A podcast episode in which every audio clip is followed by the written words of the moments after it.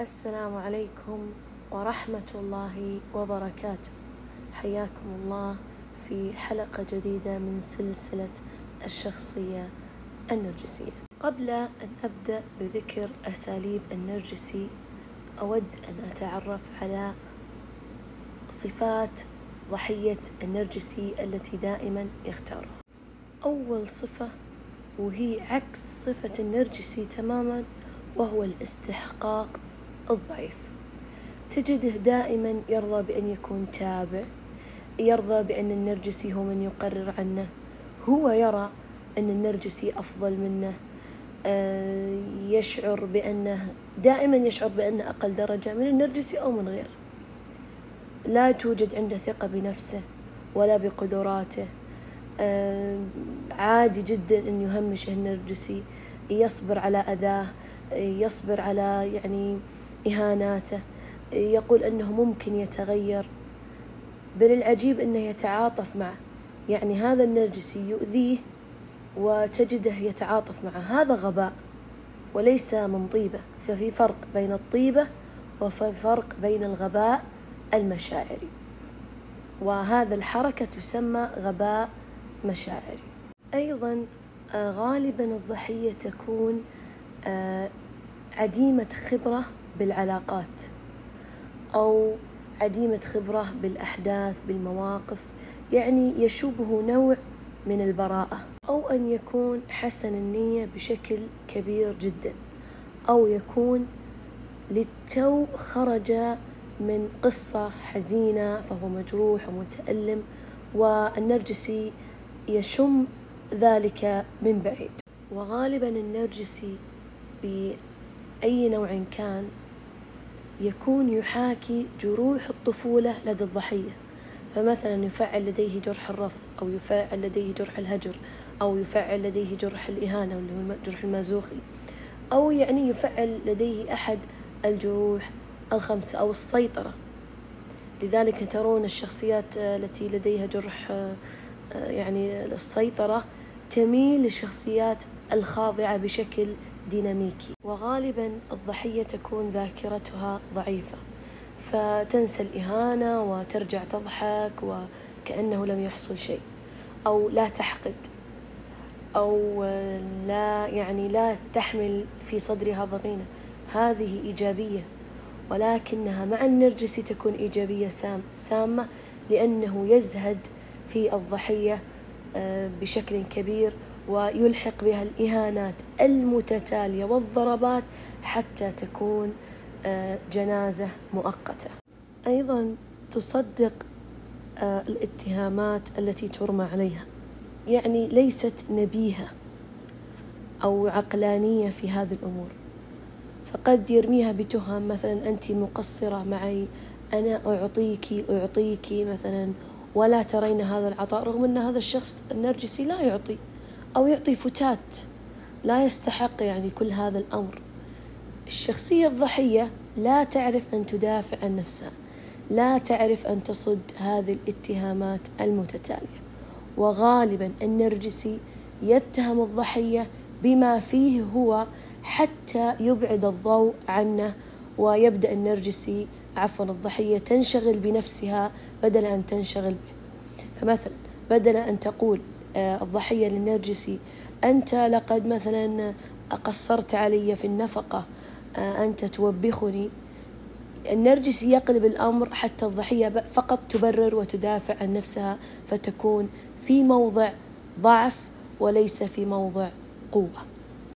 أيضا الضحية غالبا آه، تحافظ على سمعتها تداري أمام الآخرين. بعكس النرجسي الذي يعني يهول المواضيع ويكبر الأمور ويأتي بأفلام يعني تنافس أفلام بوليود ودائما يعني الناس تتمشكل معه والناس تتآمر عليه والناس يعني يعيش في دوامة. أما الضحية لا. الضحية يعني آه، مسكينة بالعكس تخبئ آلامها قد تكون شخصية كتومة لا توضح ذلك فتعيش في آلامها لوحدها وللأسف غالبا ضحية النرجسي لا يشعر آه، بها أحد لماذا؟ لأن النرجسي أمام العالم يظهر بشخصية الملاك الذي يحب آه، الضحية الخدوم لهذه الضحية يتكلم بالمثاليات يتكلم بالأخلاق ودود قد يكون حسن السمعة إذا كان مثلا ظاهر لأن الظاهري يبحث عن المديح و يعني بشكل مهول. أيضا آه، أقواله تتناقض تماما مع أفعاله لأنه معسول الكلام. لدرجة أن ضحية النرجسي قد يحسد من الآخرين. يظنون أنه هذه آه، يعني الشخصية تعيش عيشة ملائكية. والضحية غالبا تنجبر على الصمت لأنها تشعر أن لا أحد يصدقها بأن هذا الكائن الذي طبعا النرجسي قد يظهر بشكل متدين قد يظهر بشكل الفنان المبدع الناجح آه، الدكتور ال ال ال يعني بأي شكل من أشكال النرجسية. الضحية تشعر بأن الناس لن يصدقوها لأن هؤلاء معروفين. والضحية غالبا لن تكون ناجحة مع النرجسي وإن كانت ناجحة سوف يدمرها. فبالتالي هي تعتبر ممن يؤمنون بالمظاهر والمثاليات أنها أقل منه. فلا يعني يوضع لهذه النرجسية الضحية أي اعتبار. أيضا من الصفات للضحية أنها سريعة التصديق فلا تفكر في دوافع الكلام وما وراء الأفعال يعني تعتبر قليلة الشك. يعني هذه يعني الشك صفة سلبية وأيضا صفة إيجابية. سلبية إن تطرفت آه، يعني إلى إلى الحد العالي وإيجابية إن أصبحت متوازنة. فلا إفراط ولا تفريط.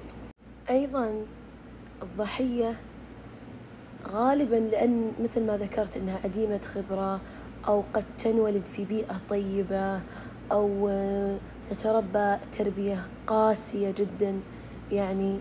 فهي لا تتوقع أنه يوجد إنسان بكل هذا الشر.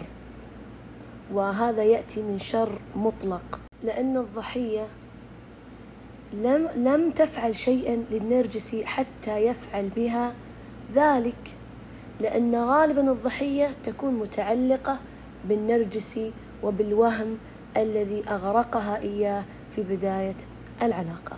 نأتي الآن إلى ذكر مراحل العلاقة مع النرجسي. في البداية الانجذاب الشديد بين النرجسي والضحية. سبحان الله، كما المرض ودواؤه. لأن الضحية آه، غالبا تكون عندها مشاكل. يأتي النرجسي يعالج هذه المشاكل ولكن بألم ووجع وبعض الألم دواء. فأول شيء مثل ما ذكرنا الانجذاب الشديد بين الضحية وبين النرجسي. أيضا الضحية ترى في النرجسي الشخص المنشود الذي يناسب فكرها يناسب عقلها مشاعرها آه، تشعر بأن هذا الشخص لن تجده مرة أخرى. ويتوفر فيه الصفات التي لربما تبحث عنها من سنين. طبعا ويبدأ آه، شعلة الحب آه، طبعا هذا بين الأصدقاء أو بين الأزواج يعني على حد سواء. بعد ذلك تبدأ تظهر مراحل أخرى بعد أن يضمن النرجسي تعلق الضحية به. قبل أن يضمن ذلك لن يخرج عيوبه الحقيقية وشخصيته الظلامية. بعد أن يضمن آه، أن الضحية يبدأ بالتشكيك في عقلها أو في نفسيتها حتى يضمن خمول هذه الضحية وسقوط هذه الضحية وأيضا حتى تزداد ضعفا ووهنا ولا ترتقي آه، مثله. فيستغرب من تصرفاتها بعد ذلك يدخل في مرحلة التهديد والوعيد.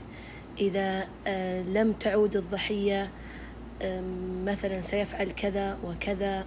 إذا الضحية مثلا آه، غلطته تمام. إذا الضحية غلطته آه، في أمر أو اكتشفت عليه أمر يعاقبها بالصمت العقابي حتى تعتذر إليه وتظهر كأنها المخطئة.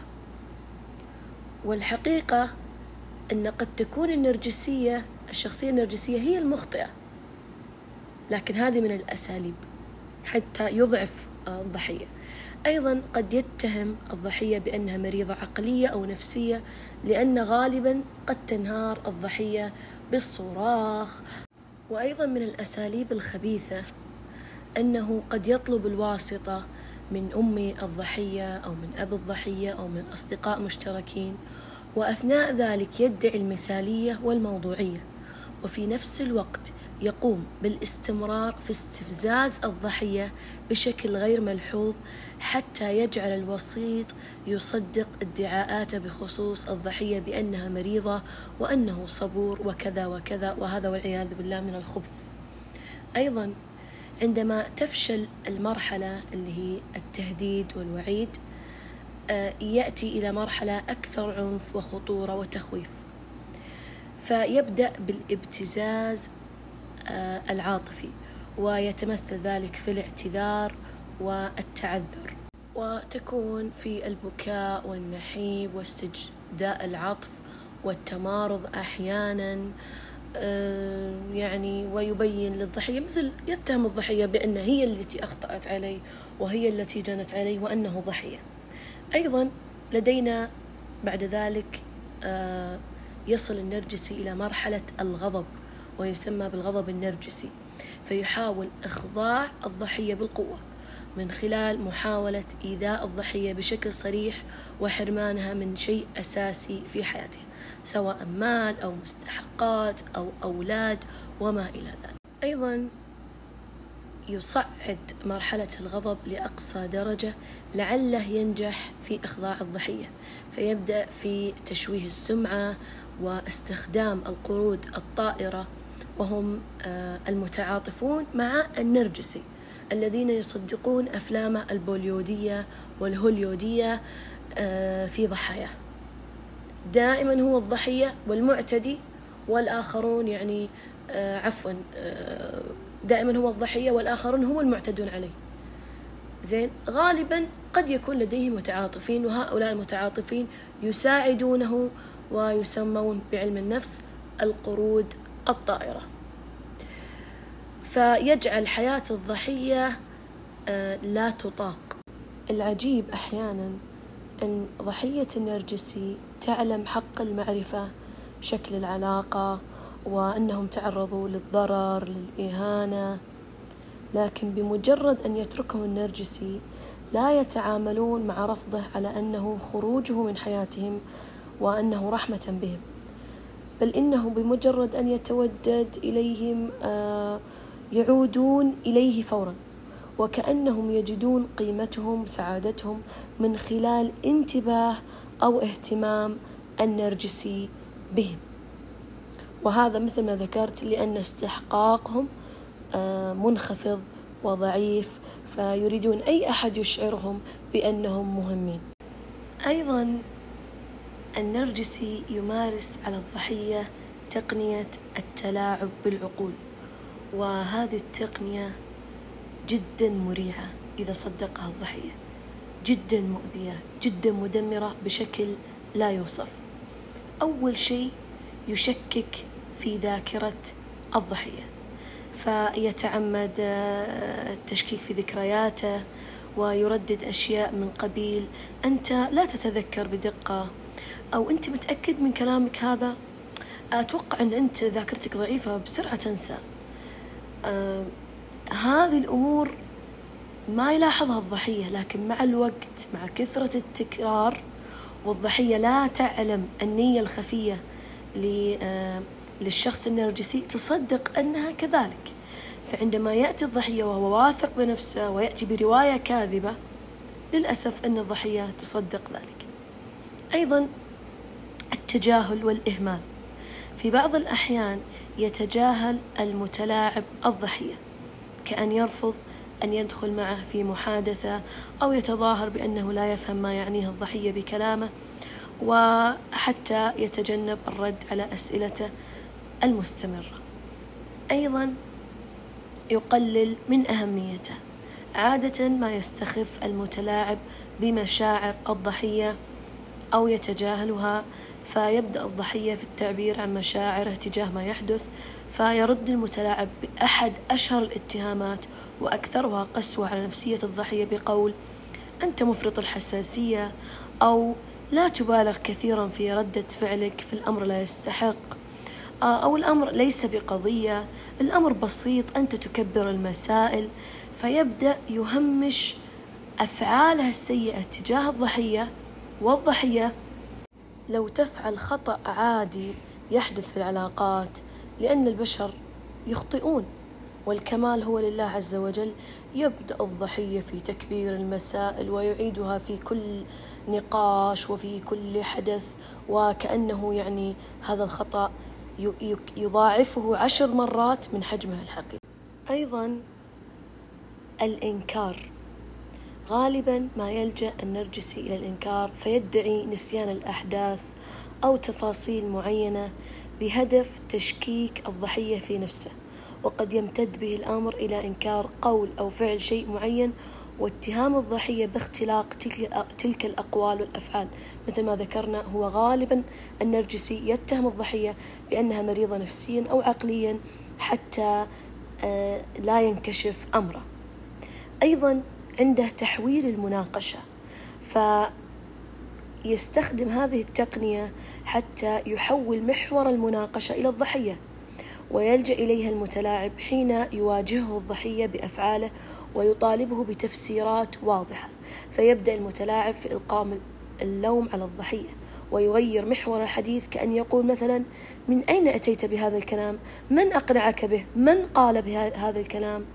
أو ها أنت تردد كلام آه، أعدائي عني أو ما إلى ذلك فأيضا يشكك الضحية في نوايا أصدقائه والمحيطين به ويبعد الناس عنه حتى يضمن سيطرة المتلاعب عليه كما يهدف إلى تشتيت أفكار الضحية والتطرق لمناقشات جانبية لا فائدة منها حتى ينهك آه، قواه. فلا يستطيع أن يستمر بالمناقشة. أيضا يلجأ إلى التنميط. وأن يضع الضحية في قوالب نمطية سلبية بغرض التأثير على ثقته بنفسه.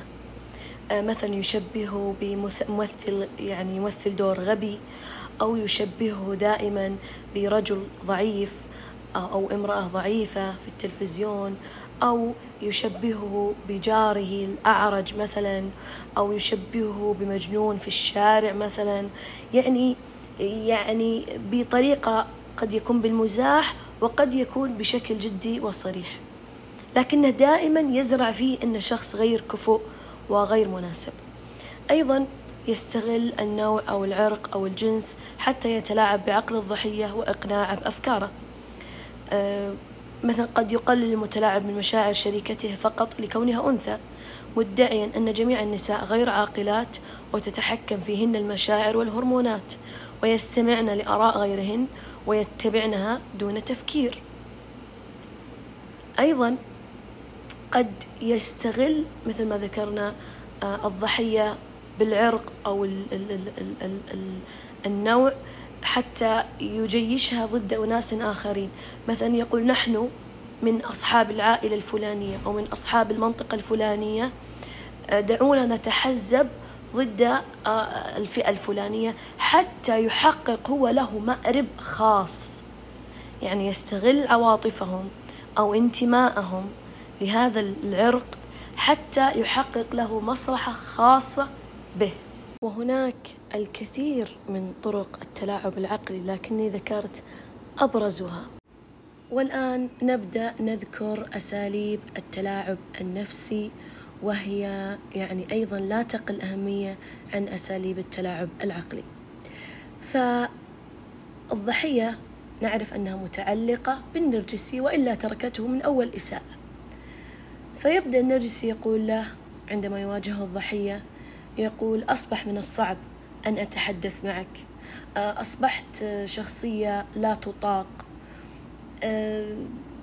أصبحت حساس. تأخذ الأمور على قلبك. أنت حقود أنت حسود أنت يعني أي اتهامات تضر نفسية الضحية.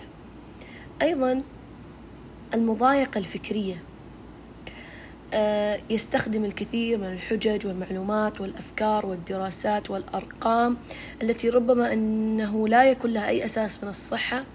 يعني حشو كلامي زائد حتى يقنعك بأمر ما يعني أو بشيء ما فيك.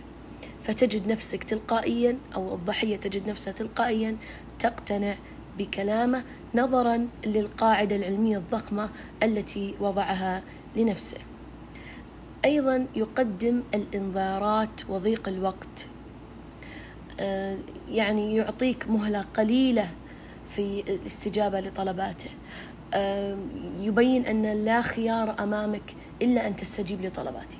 يعني إن لم تستجب لطلباتي فأنا لا أكلمك أنا لا أحدثك خلال يوم أو يومين أو الوقت الذي يحدده. أيضا يكرر اسمك. وهذه حيلة ذكية تستخدم في السيطرة الفكرية. آه، غالبا في حالات التوبيخ أو توجيه اللوم. لها لأن هذا يضمن إثارة انتباهك والحفاظ عليه حتى تستمع لجميع ما يقوله أو يوجهه لك من كلام. ويجب أن تحذر منها وتكتشفها وتعلم السبب من استخدامها. طبعا هناك من يستخدمها بنية حسنة لكن إحنا نتكلم عن الدافع آه، آه، الخفي آه، السيء. أيضا يستخدم السخرية والفكاهة السوداء الكوميديا السوداء.